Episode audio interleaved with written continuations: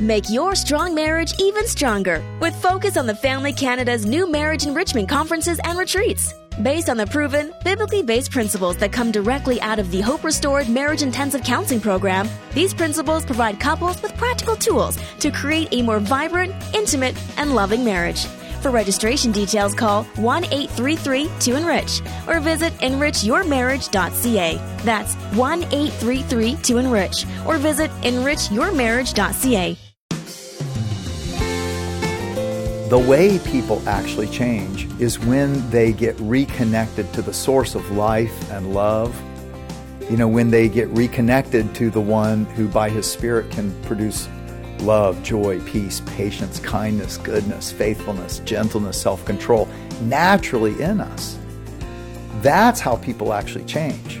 That's Pastor John Burke sharing uh, some of the very simple ideas that can have a powerful impact as you seek to reach people for Christ. You'll hear more from him today on Focus on the Family. Your host is Focus President and author Jim Daly, and I'm John Fuller. Uh, John, I really enjoyed uh, my time with John Burke recently. We had a discussion at a friend's house in Houston, Texas. These friends graciously opened their home so that we could uh, get together with a few other friends in the neighborhood, and we put it on tape so others could hear it. Uh, it was a powerful and memorable discussion about loving others authentically as Christ did. Um, you know, we always get a little uneasy with that, thinking, can I love like Christ loved? That's the goal. Uh, it's easy for us to get the wrong idea that we can't talk about our faith in public spaces because we think somehow it'll be offensive to somebody. Uh, but John Burke helps us to remove those imaginary hurdles to mm. simply serve others and love others the way Jesus did. And it's refreshing to hear a simple recipe on how to live life authentically. That's what this broadcast is about. Yeah, this is spirit led living, and uh, John is the pastor and founder of Gateway Church in Austin, Texas. He lives there with his wife Kathy. They have an adult son and daughter, and he's written a number of books, including Unshockable Love How Jesus Changes the World Through Imperfect People. And you can get a copy of that book from us here at the ministry uh, at focusonthefamily.ca or call 800 the letter A and the word family. Uh, here now is Jim Daly and Pastor John Burke. John, welcome back to Focus on the Family. Great to be back. it's so good to have you. Yeah. I, I appreciate it. You do such great work with the books that you write. They're thoughtful, they're deep. Um, why in the world did God give you this wisdom? it's it's debatable. what would your wife Kathy say? Yeah, exactly. but it's good. It's good to have uh, you. Great to be here. You're passionate about sharing Christ with others. I mean, it's that simple. I think that's why you're a pastor now, not it an is. engineer, right? That's right. Um, how do you interpret the great commission that Jesus gave to his followers after his resurrection? Go to all the world. What was he talking about? Yeah, I think um, I think sometimes it's easy to miss God's great heart for every single person on the globe, every person, every nation. Doesn't matter where they're from, and um, that's what Jesus was all about, and that's the last thing he said. Let me ask you this, though. I mean, in our humanness, it's easy to put some people in this camp and other people in that camp, and I like this camp. Right. They're fun. They kind of believe the way I believe. Kind of easy to have dinner with. Then Well- the other camp, they they really don't want to hang around with them. Yeah. But that's not what the Lord is saying, right? No, it's comfortable. Yeah. It's comfortable to be around people who are just like you. And all people gravitate that way. I mean, we all do. Mm-hmm. But I think the Lord and what he was saying, you know, when he said, go to all the nations, teaching them about me, I think what he was after is us realizing that there's, there's something beautiful as well in all of our differences and diversities that reflect, because remember, we're, we're all made in the image of God. Mm. So there's something even about our differences and diversities that somehow together reflect the, the beauty of who God is. Yeah, I mean that is really good. We are in a post-Christian culture now. I mean, there's not that cohesion around certain core values that maybe just 30 years ago, 20 years ago, we would have generally mostly agreed with. It's all fragmented now. No, I've watched it change during my lifetime. Right. Um, in that context, you've identified in the book Unshockable Love, you've identified three elements needed for unbelievers to find faith in Christ. What, what are they?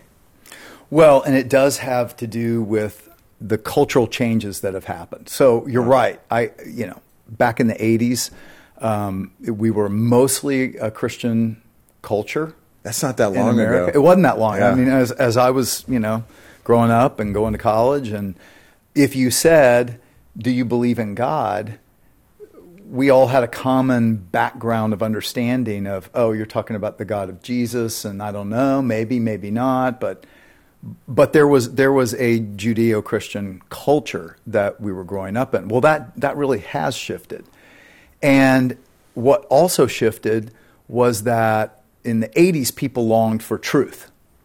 It was Right. kind of a flag. I remember it. You know, it's like, well, what's true? What's true? What's true? And proof and evidence. You know, it's kind of like we we're coming out of our scientific enlightenment understanding. We can figure it out. What's right? What's true? Well, that did shift. And what started to happen is um, truth became relative. So, well, our group has a certain truth, and your group has a certain truth, but who's to say your group's truth is better than our group's truth? Right. And and I say that to say that that is the culture that that was the shift that happened really back in the 90s. And and so we're way past that now. That's just an assumption. Now the important thing there is that what I've found leading Gateway Church, which is which is a church that we you know we've seen 5,000 people come to faith in Jesus out of every background imaginable, every religious background, every hmm. lifestyle background. And what I've found is that people often take a, a, a common pattern. So they meet a Christian who is actually like Jesus toward them, which we can talk more about that later. Yeah, we But- will. But it is, has the attitude of Jesus toward them, for them, I might say. You know, they get the sense that this, this person likes me. They care about me. They see something in me. And when I'm around them, I, I feel important to them. Um, so that's one. And that, that Christian person shares a faith with them.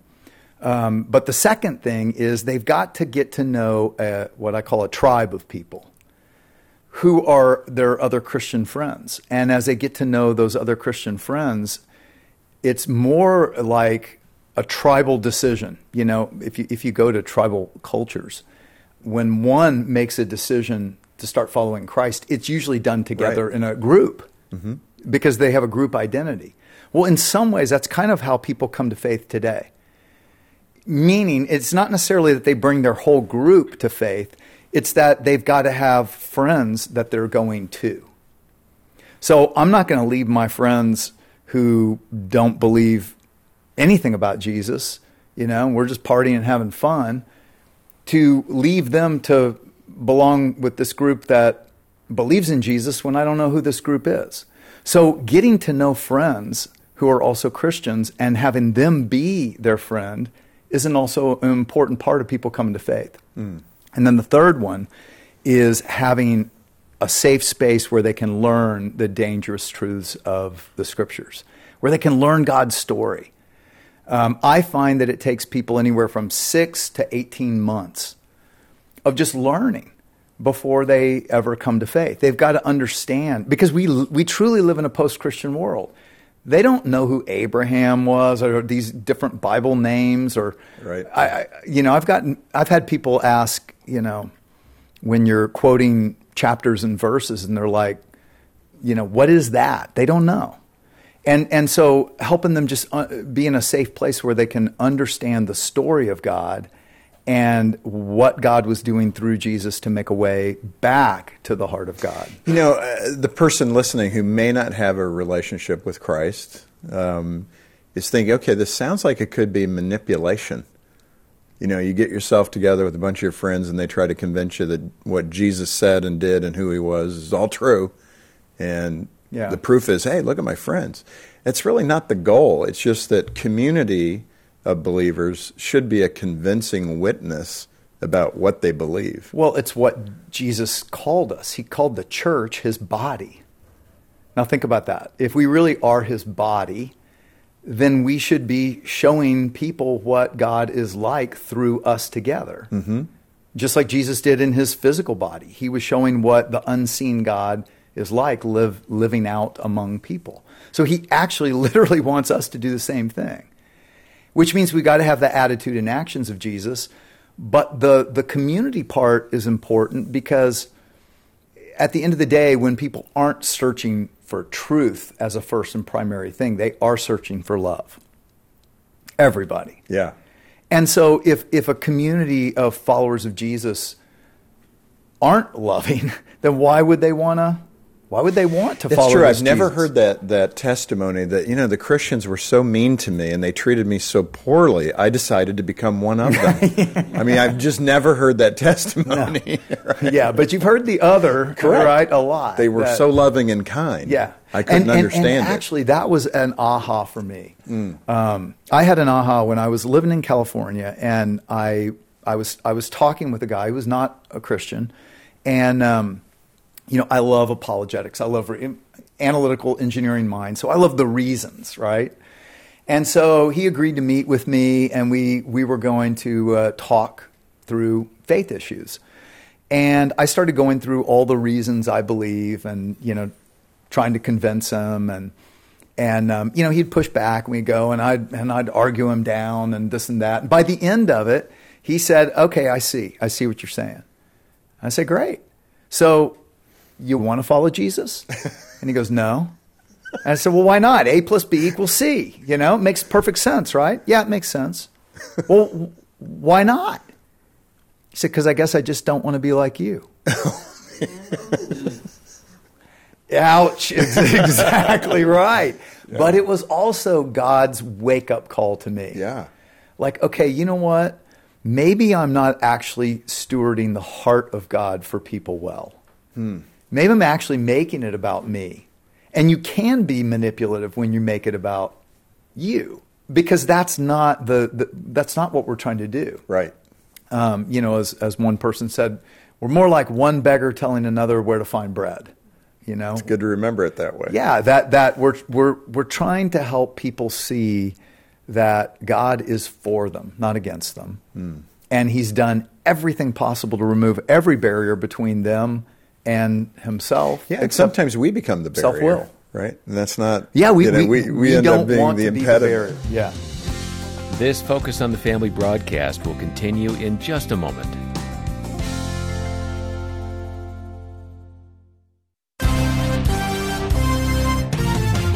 Financial Moments with Tom Copeland. If you're in financial difficulty because of increased interest rates or inflation, I imagine that you're feeling anxious and overwhelmed.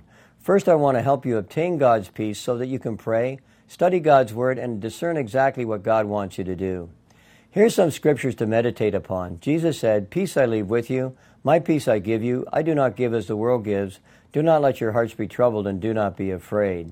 In Philippians chapter 4, Paul said, Do not be anxious about anything, but in everything, by prayer and petition with thanksgiving, present your request to God, and the peace of God, which transcends all understanding, will guard your hearts and minds in Christ Jesus.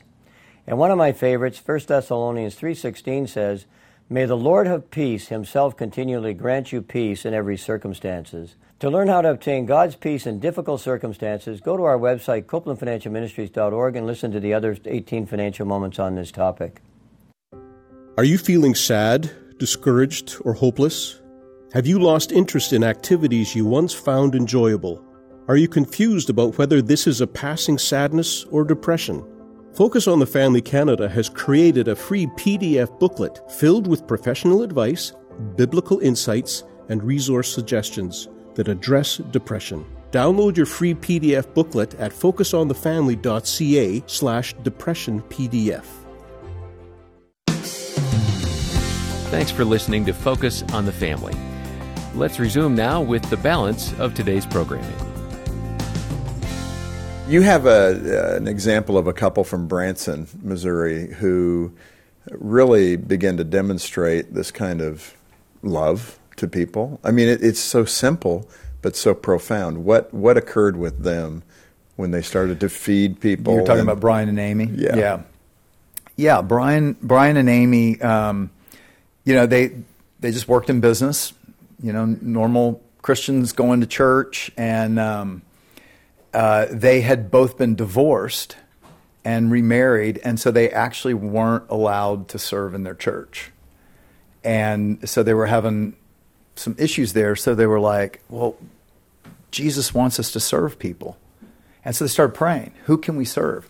And then they, in, in, in Branson, um, it's a very interesting place. Been there many times now, but it's, you know, it's an entertainment capital kind of place, but the people who work in the entertainment industry are the working poor. Hmm. And they live in these extended stay motels for the most part and move around. And there's a lot, it's meth capital there, mm. believe it or not. Yeah.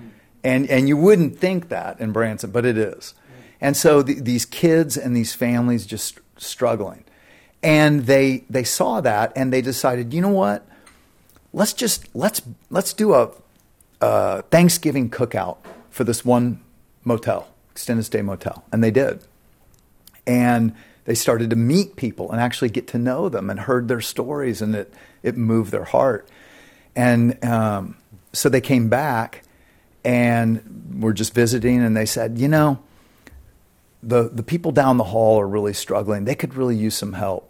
So they packed up a sack lunch and took it down the hall to them and befriended them. And then they said, they told him someone else who could really use some help. Well, long story short, they just start serving like this and meeting these people and bringing just food or different help things.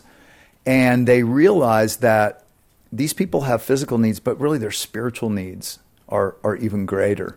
They need to know how God feels about them. So they had, uh, had read a book I wrote, No Perfect People Allowed um, talking about how Jesus entered into the mess and people's messiness, right? And so they contacted us and said, hey, help us figure out how to do this. And, um, and we said, well, come to one of our gatherings where we, where we teach pastors. And they're like, well, we're not pastors. Like, it's okay, just come. This is funny because they are pastors today. and and so they came. Well, long story short, they they started just just hosting opportunities for these people to come together in the motels and talk about faith. They would show videos, they would lead discussions. It grew and grew. They ended up getting volunteers to help us well. At, at the high point, um, they were bringing 1,300 meals a week Oh my goodness! Uh, to to all the, the the the motels around, they saw hundreds of people come to faith in Christ. Hundreds of people come out of addiction. They help people who were either homeless or in these jobs just spinning go through a Jobs for Life program they put on, and ninety percent keep a job for more than two years afterwards. Wow!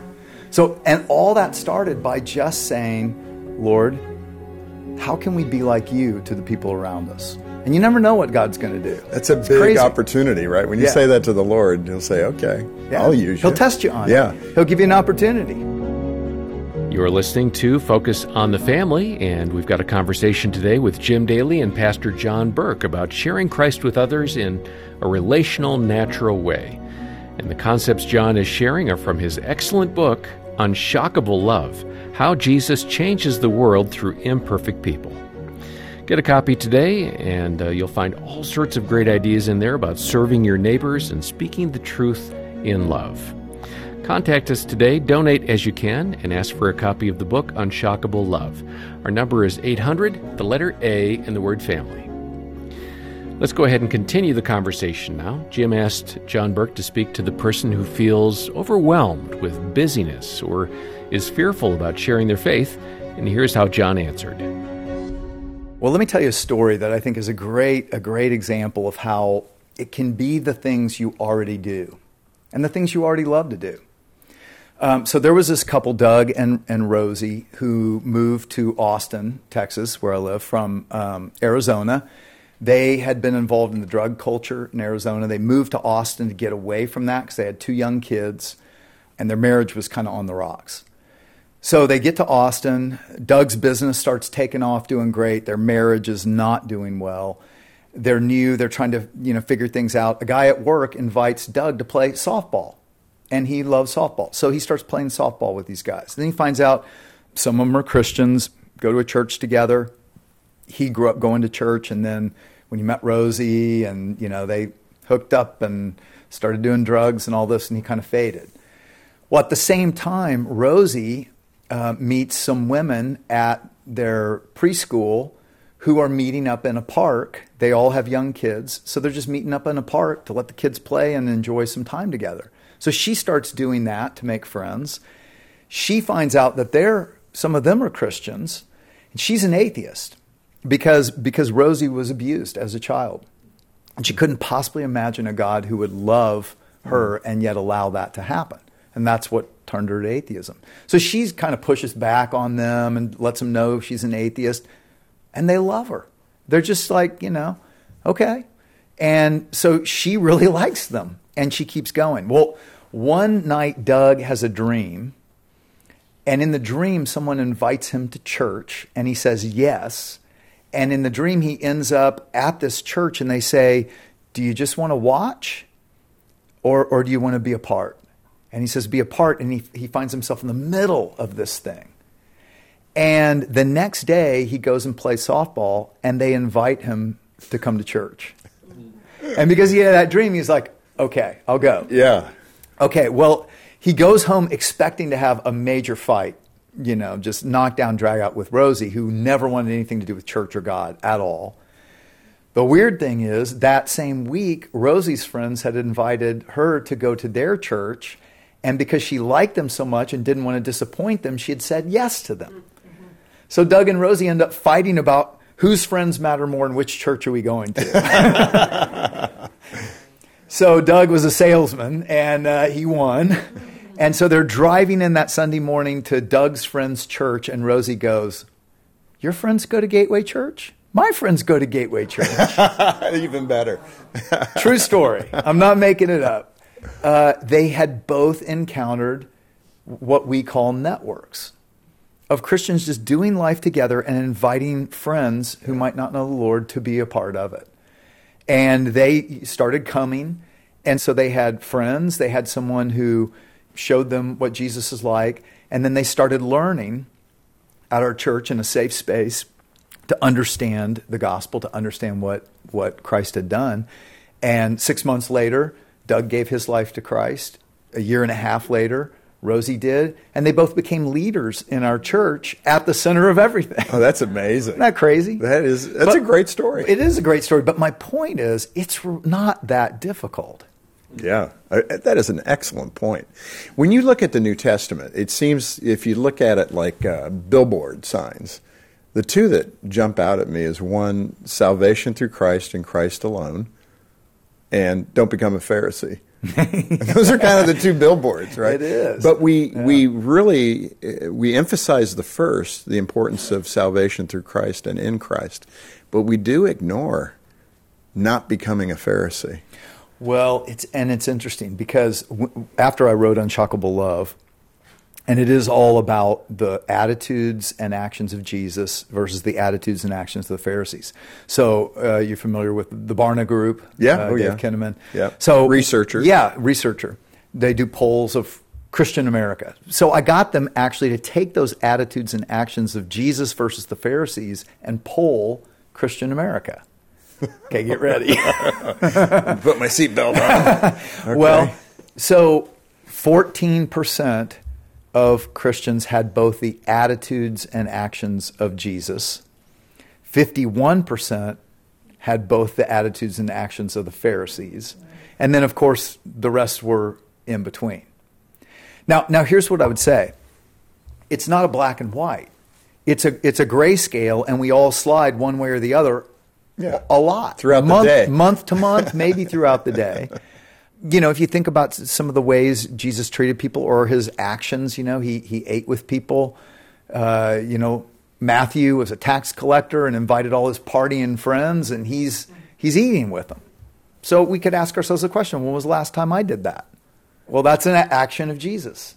So there are things like that, right?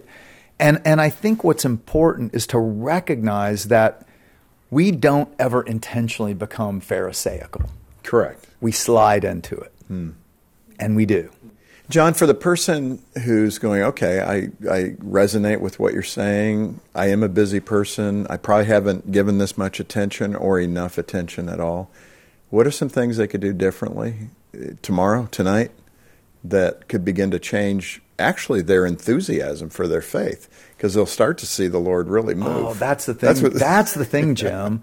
is like you want to grow your relationship with God, start trusting Him. And here's how you trust Him just say, Lord, I want to be a witness for you.